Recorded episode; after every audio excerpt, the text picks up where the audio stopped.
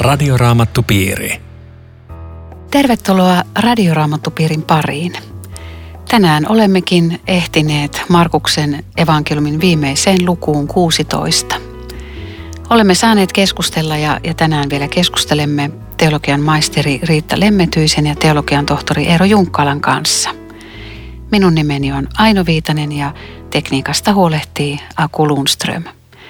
Kerromme myös lähetyksen lopussa, kuinka jatkamme sitten uudella aiheella syksyllä. Nyt tässä luvussa 16 sapatti on ohi ja meille kerrotaan, että naiset menevät tuoksuöljyjen kanssa voitelemaan Jeesusta. Ilmeisesti nämä luettelot näistä henkilöistä vähän vaihtelee, mutta, mutta silti on luotettavaa uskoa, että siinä on näitä Jeesuksen lähimpiä naisia, jotka ovat sinne lähdössä ani varhain, eli heti auringon noustua. Mutta aikamoinen pulma, eikö se ollut aika iso riitta se kivi, joka siihen vieritettiin siihen hautakammion ovelle? Semmoisia, kun näytetään Israelissa tämmöisen hautakammion sulkijan, niin nehän on naisella aivan ylivoimaisia.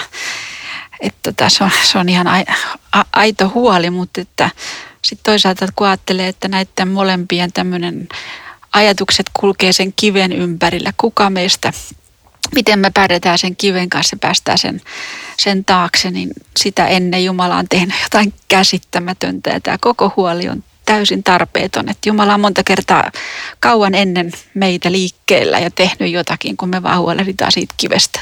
Niin, me mietitään näitä e- elämämme kiviä ja siinä on kuitenkin kysymyksen ylösnousemus. Tämähän on oikeastaan kaikkein huikein teksti, mitä Raamatussa voi olla siinä mielessä, että ellei Kristus ole herätetty, meidän uskomme on turha. Eli jos tämä ei ole tapahtunut, niin lopetetaan radio-ohjelma nyt. se on ihan totta.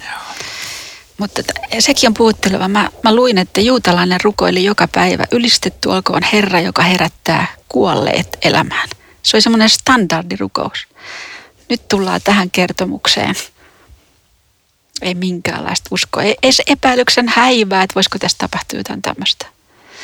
Mulla on vähän sama tilanne, kun meillä on pääsiäinen, me ylistetään ja lauletaan kirkossa kuolemaa voitettu. Entä sitten, kun tulee oma kuolema? Onko se sama ilo tallella? Niinpä. Kun sapatti oli ohi, se tarkoittaa siis sunnuntai-aamua. Jotkut miettii, että mikä on kuoleman päivä ja mikä on ylösnousemuksen päivä, mutta perjantai-iltapäivänä kuoli ja sunnuntai-aamuna nousi kuolesta. Näinhän se menee. Ja lauantaina Jeesus oli siellä puhumassa kuolleille hengille tai tai jotakin tällaista. Tai jotakin tällaista. Joo. Mm.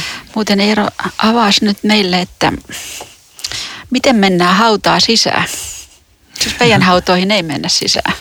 Ai niin, ei tosiaan mennä, kun ne lapioidaan kiinni. Niin. ne oli kallios hautoja siis.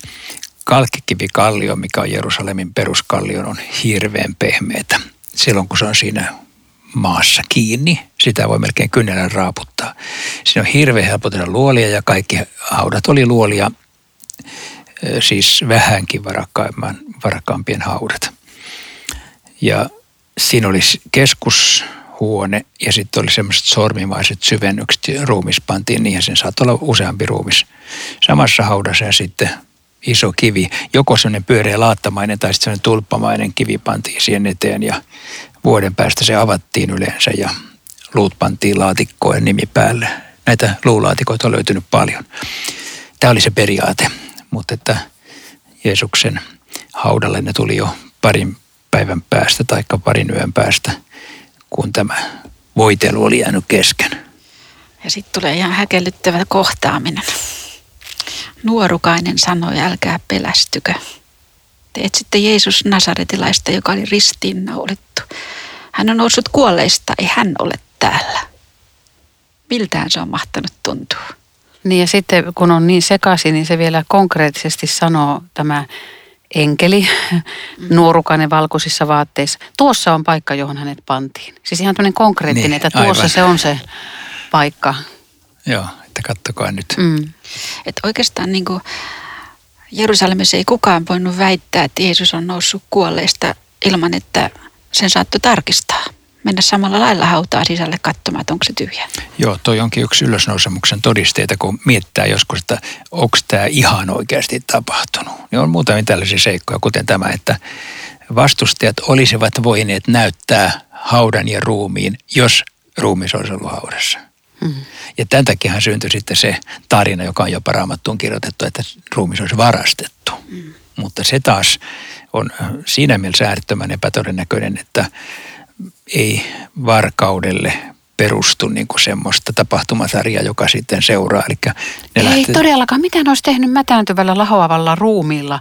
Ja sitten ne olisi ruvennut keksiä, että joo, että pistetään tässä nyt seurakuntia pystyyn. Niin, ja, ja siis, ihan... että jos, jos ruumis on sängyn alla, niin lähtee julistamaan ylösnousemusta oman kadulla henkensä oman uhalla. henkensä uhalla, mm.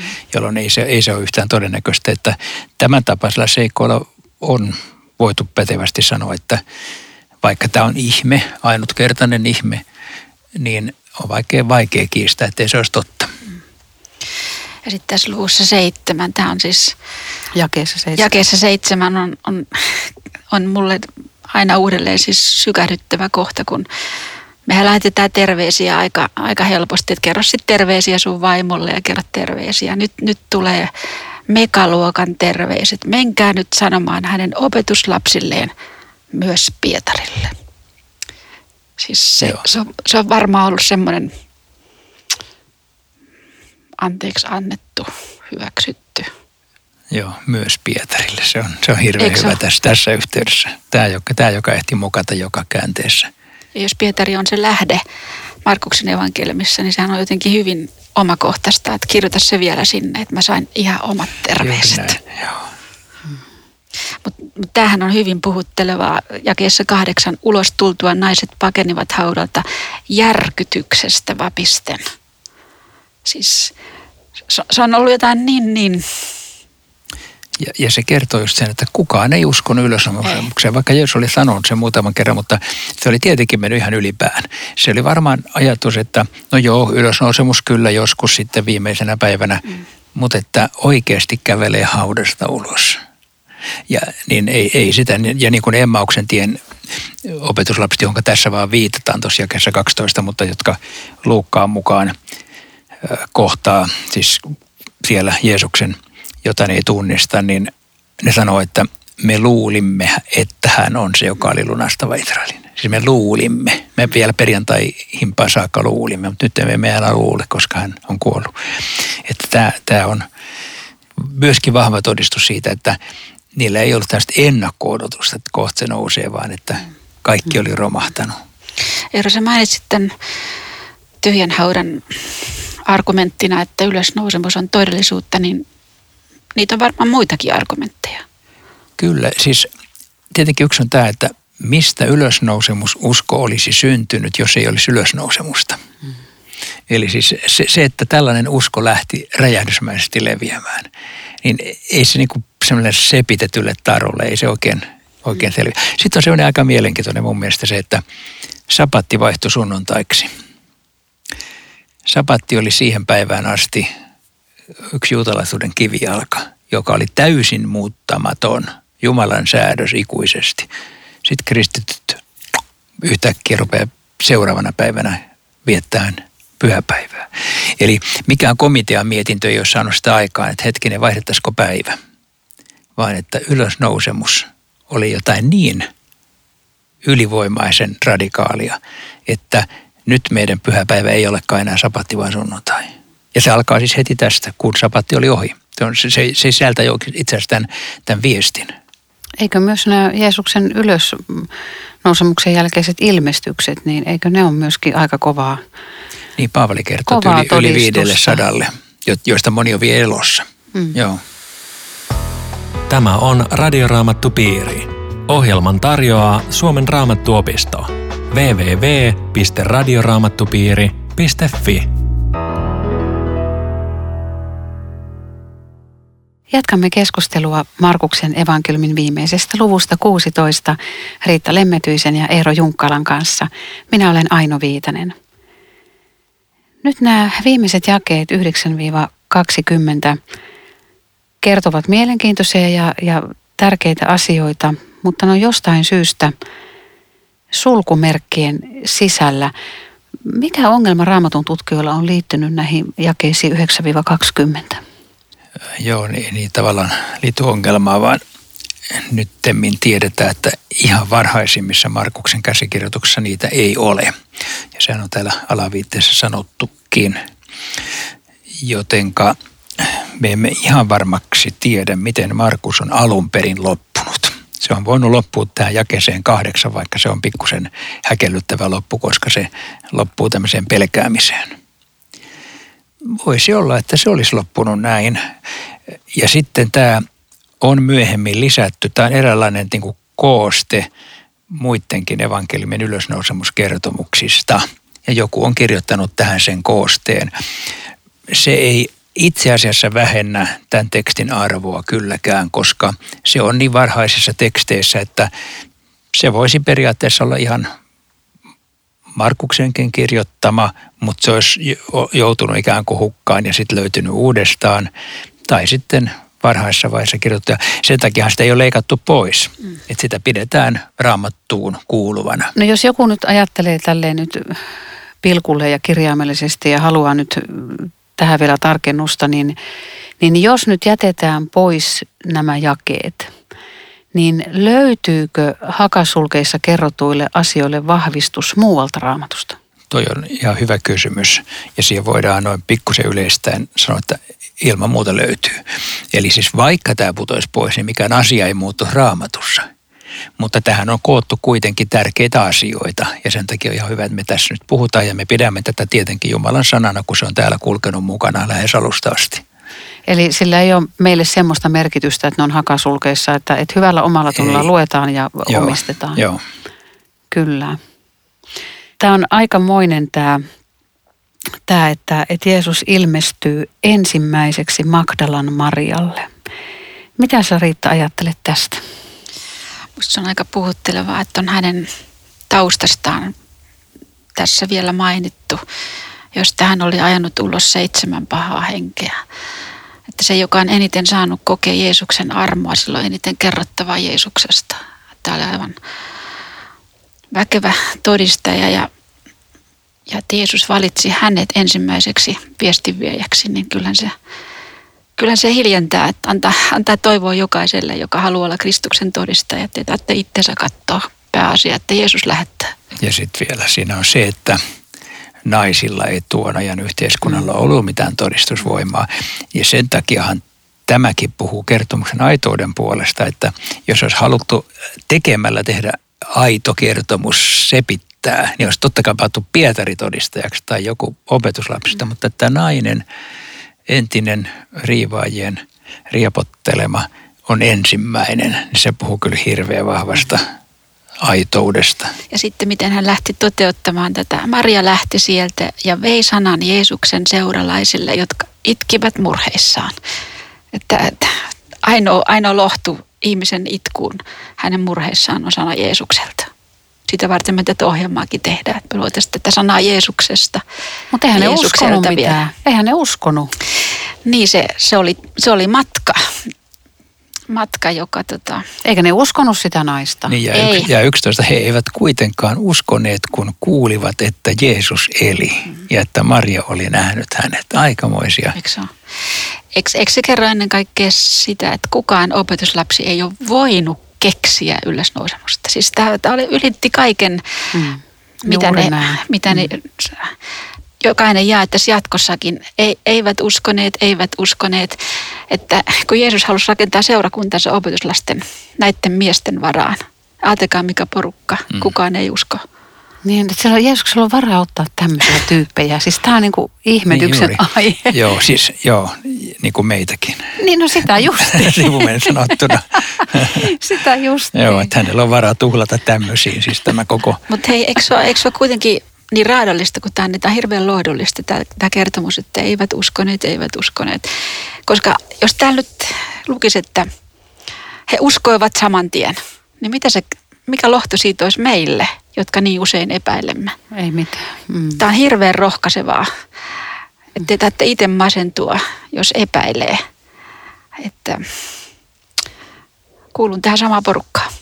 Tota, voidaanko mennä tuohon jakesen 12? Siinä sanotaan, että Jeesus ilmestyi hahmoltaan vieraana. Ja niin kuin useissa eri yhteyksissä, kun Jeesus ilmestyy sitten kuolemansa jälkeen ylös noustuaan, niin opetuslapset ei heti tunnista, millä tavalla se Jeesus oli muuttunut. Niin ei se ole oikeastaan muussa kuin tässä se ei tunnista. Siis se on tämä Emmauksen tien kertomus, joka On se siinä kalallakin, kun ne on, on sitten Pietarin no joo, niin kalaan, joo. niin sitten Johannes sanoo, että se on, se on mestari. Just joo, no, no niin sen verran kaukana, että Pietari ei nähnyt vielä. en tiedä. Mutta hei, mä oon ajatellut tästä niin, että sitten Emmauksen tien kertomuksesta, että... Eihän se Marjasella haudallakaan, se luuli puutarhuriksi sitä. Mm. Joo, siinäkin se oli niin kuin seisoi ehkä takana tai näin. Mutta joka tapauksessa se on ihan totta, katso, mm. koska siis se on, se on se sama juttu, että just tässä kohdassa siis, kun Jeesus on kuollut, eikä vielä ole ylösnousemususkoa, niin Emmauksen tien kaverikin ajatteli varmaan, että kyllä se näyttää Jeesukselta, mutta ei se nyt ainakaan se ole, kun se haudattiin perjantaina. Et minusta on ihan hyvä esimerkki se, että jos mä oon perjantaina hautajaisissa ja sunnuntaina tulee vainajan näköinen mies vastaan, niin en mä sano, että mitä sä täällä kävelet, että mähän haudattiin sut perjantaina vaan mä sanoin, että ei voi olla se. Mm.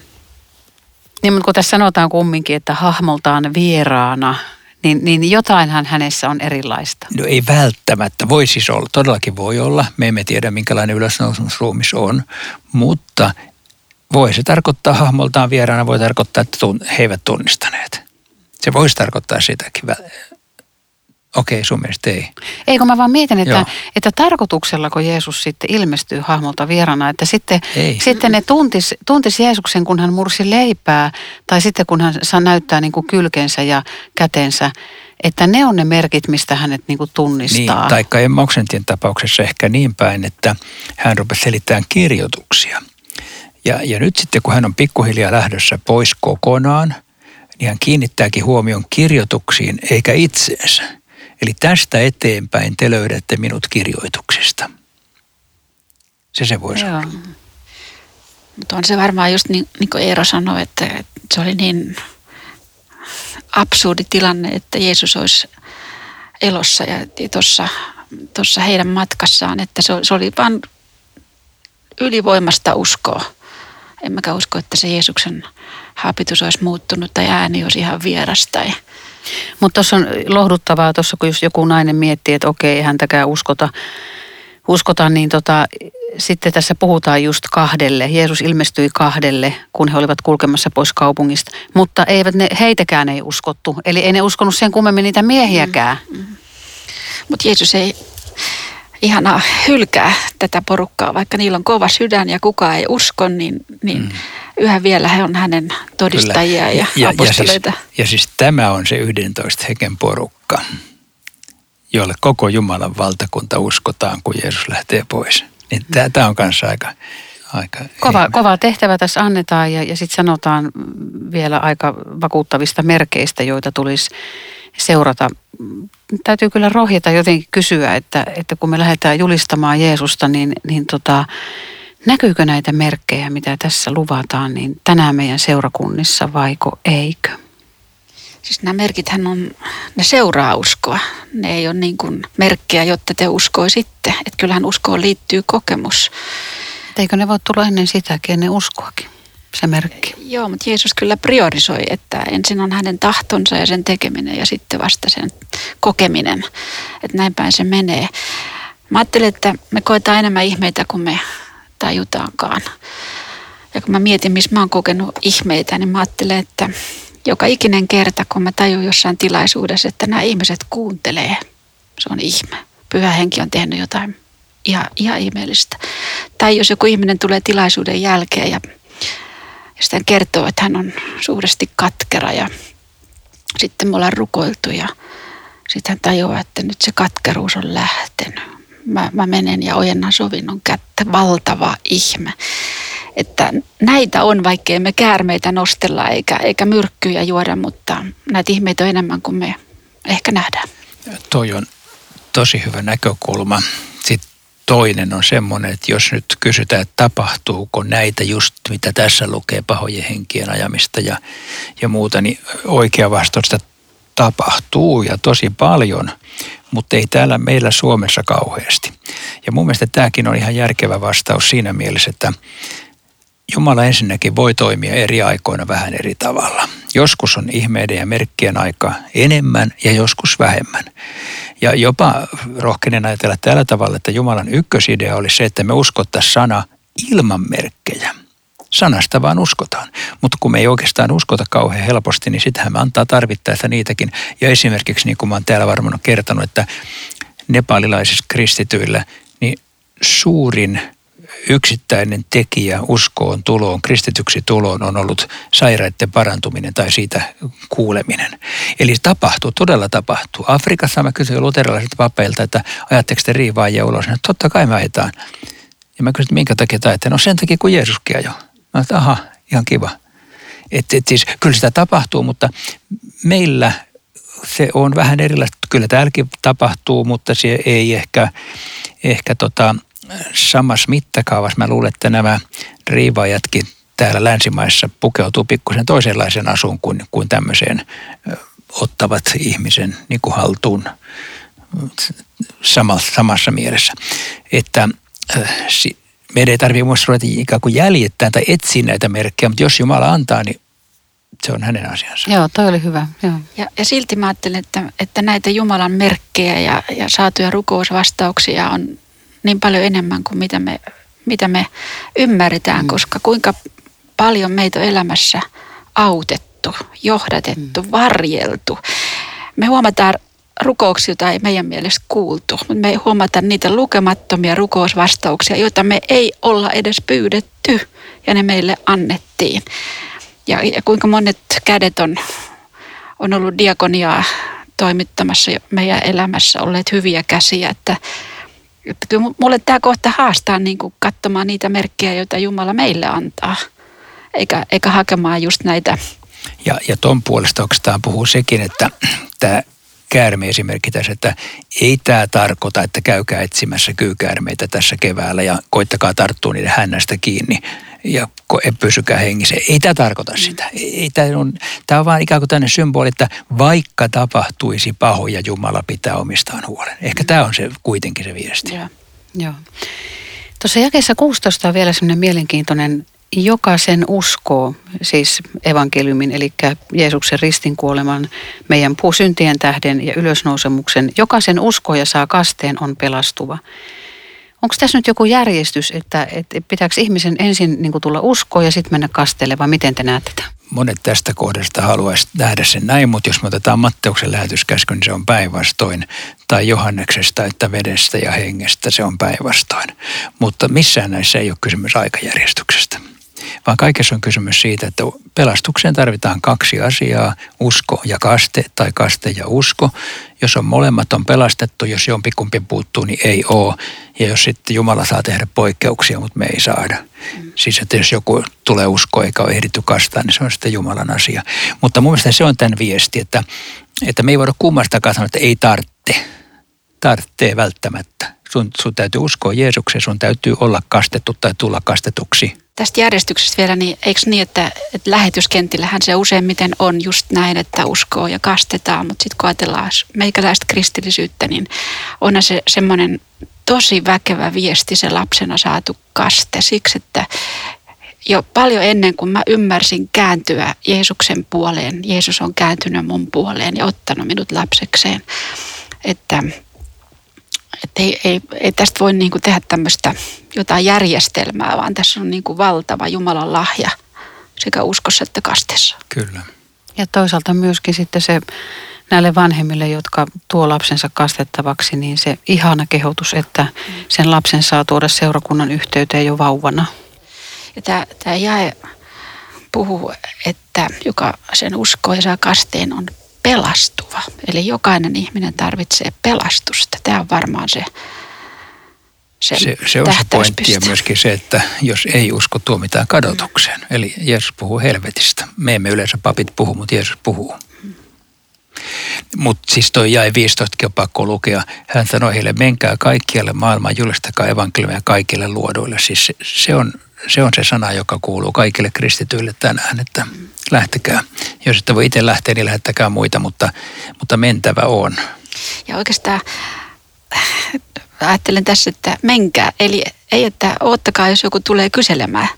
Ottakaa, että ne tulee, vaan ei, menkää, menkää te niiden toistelua. Sekin on semmoinen, semmoinen viesti. Ja nämä on sanottu porukalle, joiden epäusko ja sydämen kovutta on juuri moitittu. Mm. Siis voisimme lukea itsemme tähän porukkaan. Lähetyskäsky annetaan itkeville, pelkääville, vähäuskoisille, piileskeleville, Juuri opetuslapsille.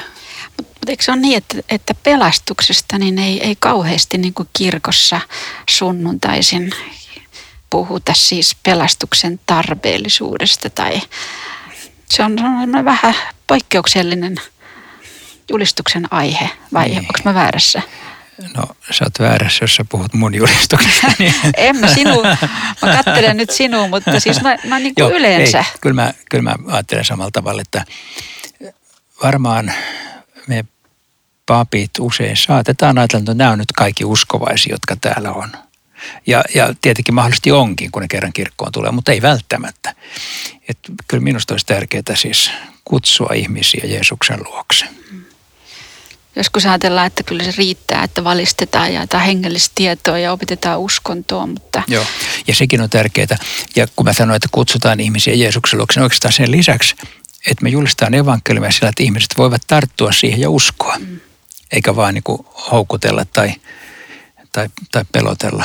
Vaikka mä oon tullut uskoon kyllä pelottelemalla. Mutta ei se mitään, sä oot tullut. niin, niin aivan. Joo, että kyllä Jeesuskin pelottelee. Joka ei usko, se tuo mitään kadotukseen. Mutta hei, tänään kutsutaan ihmisiä uskoon. Että jos sä kuuntelet tätä radio-ohjelmaa ja sä oot vielä epävarma siitä, että ootko sinä nyt siinä porukassa, joka uskoo, joka on menossa taivaaseen. Jos olet epävarma, niin sä voit nyt sanoa Jeesukselle, että Jeesus, mä avaan sydämeni sinulle, mä tahdon seurata sinua, mä uskon sinuun ja mä pyydän, että sanat mun kaikki syntini anteeksi. Ja kun sä sanot näin, niin hän ottaa sut vastaan siitä jo pienintäkään epäilystä. Sillä ei ole koskaan heittänyt pois ketään, joka hänen luoksensa tulee. Ja se on varma, että ei heitä tänäänkään. Ja sen takia mä julistan tässä lopuksi vielä, että saat uskoa kaikki syntisi anteeksi annetuiksi Jeesuksen nimessä ja sovintoveressä. Ja kun sä tämän uskot, niin saat pelastettu ja sen pelastetummaksi sä et voi koskaan tulla hiljennytään vielä rukoilemaan. Jeesus, kiitos, että sinä otat vastaan tänään jokaisen, joka sinun luoksesi tulee. Sinä et heitä pois. Me kiitämme ja ylistämme sinua tästä ja sanomme, että kiitos, että saamme tulla ja olemme pelastettuja. Aamen. Radioraamattu piiri. Kiitos yhteisestä matkasta Markuksen evankeliumin parissa. Jatkamme myöskin radioraamattupiirin lähetyksiä. Seuraava raamatun kirja on toinen korinttilaiskirje ja jatkamme sitten syksyllä keskustelua siitä. Oikein seunattuja aikoja. Hei hei. Radioraamattupiiri. www.radioraamattupiiri.fi Thank you.